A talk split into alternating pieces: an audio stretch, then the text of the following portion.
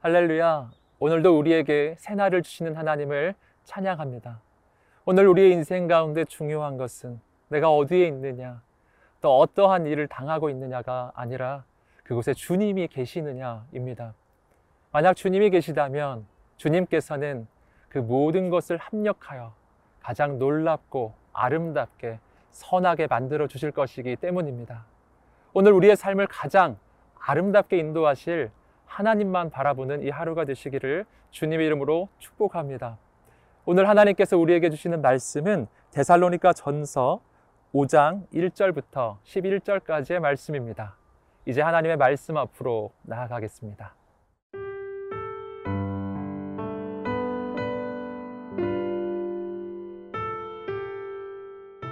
데살로니가 전서 5장 1절에서 11절 말씀입니다. 형제들아 때와 시기에 관하여는 너에게 쓸 것이 없음은 주의 날이 밤에 도둑같이 이를 줄을 너희 자신이 자세히 알기 때문이라.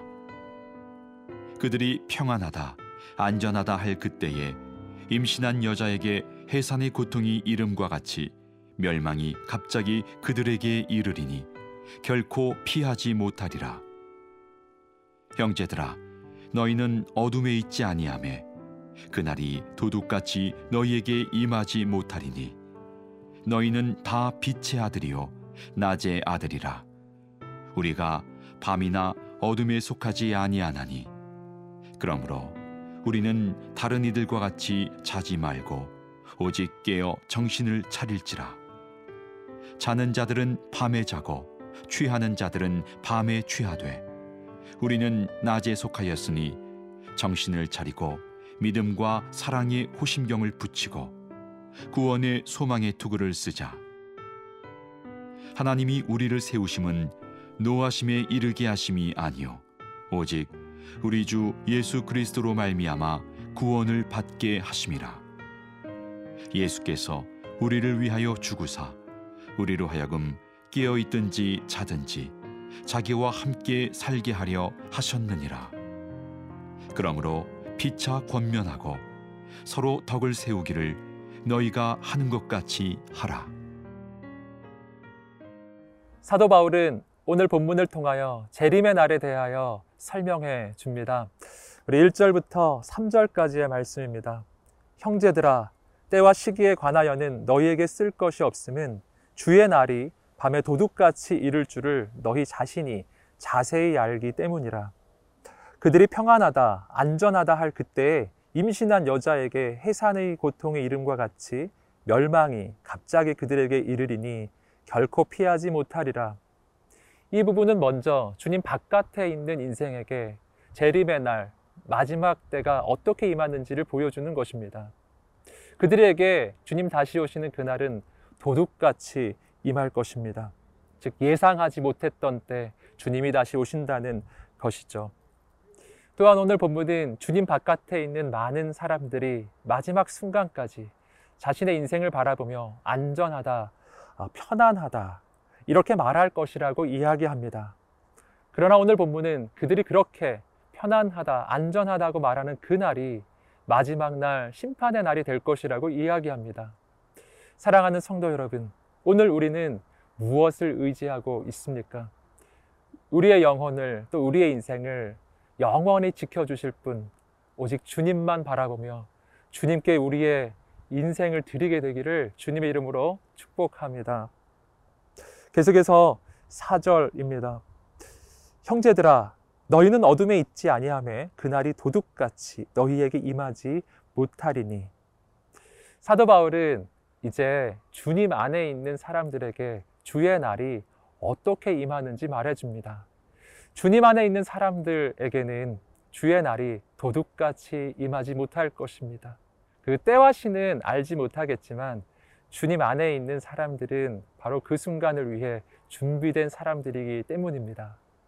그렇다면 어떻게 준비될까요? 계속해서 5절과 6절입니다. 너희는 다 빛의 아들이요 낮의 아들이라 우리가 밤이나 어둠에 속하지 아니하나니 그러므로 우리는 다른 이들과 같이 자지 말고 오직 깨어 정신을 차릴지라. 우리가 주님 다시 오실 그날을 예비하는 방법은 어, 깨어 있는 것입니다. 여기서 깨어 있다는 것은 영적인 의미를 이야기하는 것입니다. 그렇다면 우리는 어떻게 영적으로 깨어 있을 수 있을까요? 우리는 그 방법을 예수님의 말씀을 통해 알게 됩니다. 예수님은 십자가를 앞두고 겟세만의 동산에서 땀방울이 핏방울이 되도록 기도하셨습니다. 그때 제자들에게 해주신 말씀이 시험에 들지 않게 깨어서 기도하라 라는 말씀이었죠. 우리가 깨어 있을 수 있는 방법은 기도라고 하는 것입니다. 사랑하는 성도 여러분, 오늘 우리가 하나님 앞에서 늘 깨어서 기도하는 사람들이 되시기를 주님의 이름으로 축복합니다. 그때 우리는 주님 다시 오시는 그날을 아름답게 준비하게 될 것입니다.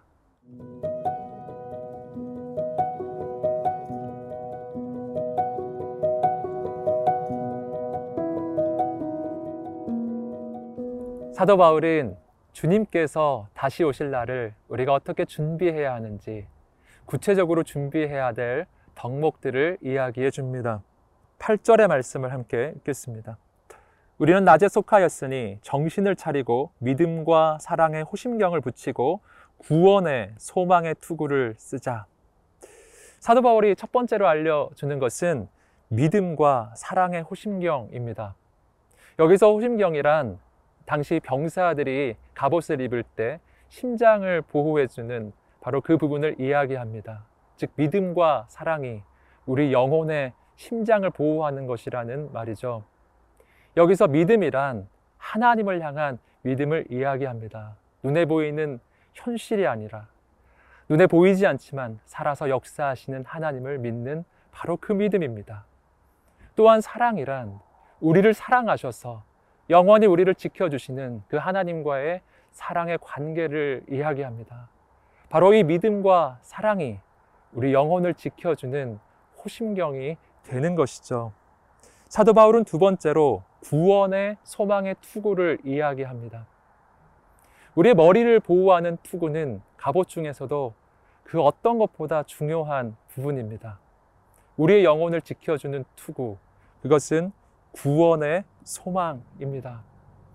지금 현실이 어렵고 힘들지라도 하나님께서 반드시 우리를 구원하실 것을 믿고 바라는 바로 그 소망이죠. 사랑하는 성도 여러분, 오늘 우리의 영혼이 믿음과 사랑의 호심경과 구원의 소망의 투구를 쓰게 되기를 주님의 이름으로 축복합니다. 계속해서 9절, 10절 말씀입니다. 하나님이 우리를 세우심은 노하심에 이르게 하심이 아니요 오직 우리 주 예수 그리스도로 말미암아 구원을 받게 하심이라. 예수께서 우리를 위하여 죽으사 우리로 하여금 깨어 있든지 자든지 자기와 함께 살게 하려 하셨느니라. 여기서 우리는 그 마지막 날을 맞이하면서 우리가 담대하게 그 날을 맞이할 수 있는 중요한 이유를 발견합니다. 그것은 하나님 아버지께서 우리를 구원하시고 세우기 원하시기 때문입니다. 또한 하나님이 나를 너무나 사랑하셔서 그 아들 예수님을 보내셔서 나를 대신해서 죽게 하심으로 나를 살리고자 하셨기 때문입니다. 바로 이것이 우리가 마지막 날에 소망을 품을 수 있는 이유입니다. 이것이 마지막 날까지 우리가 하나님을 기대할 수 있는 이유입니다.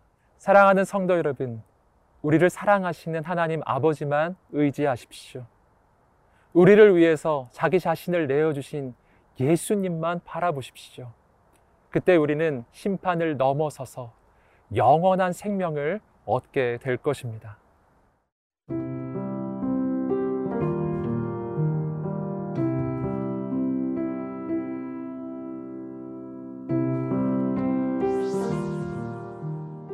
사랑하는 주님, 우리가 늘 깨어서 기도하며 주님께서 다시 오실 그날을 준비하게 하소서. 하나님을 향한 믿음과 사랑의 호심경과 구원의 소망의 투구를 쓰게 하여 주옵소서. 나를 사랑하셔서 십자가에 달리시기까지 자신을 내어 주신 예수님만 의지하게 하여 주옵소서. 감사하며 예수님의 이름으로 기도드립니다. 아멘.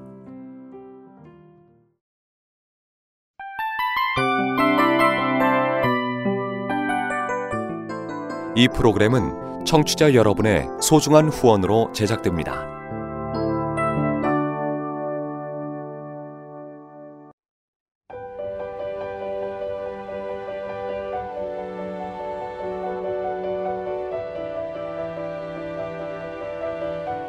세상에는 수많은 교회들이 있지만 더 깊이 있는 말씀 강해를 찾기 위해 크기로만 교회를 선정하지 않습니다.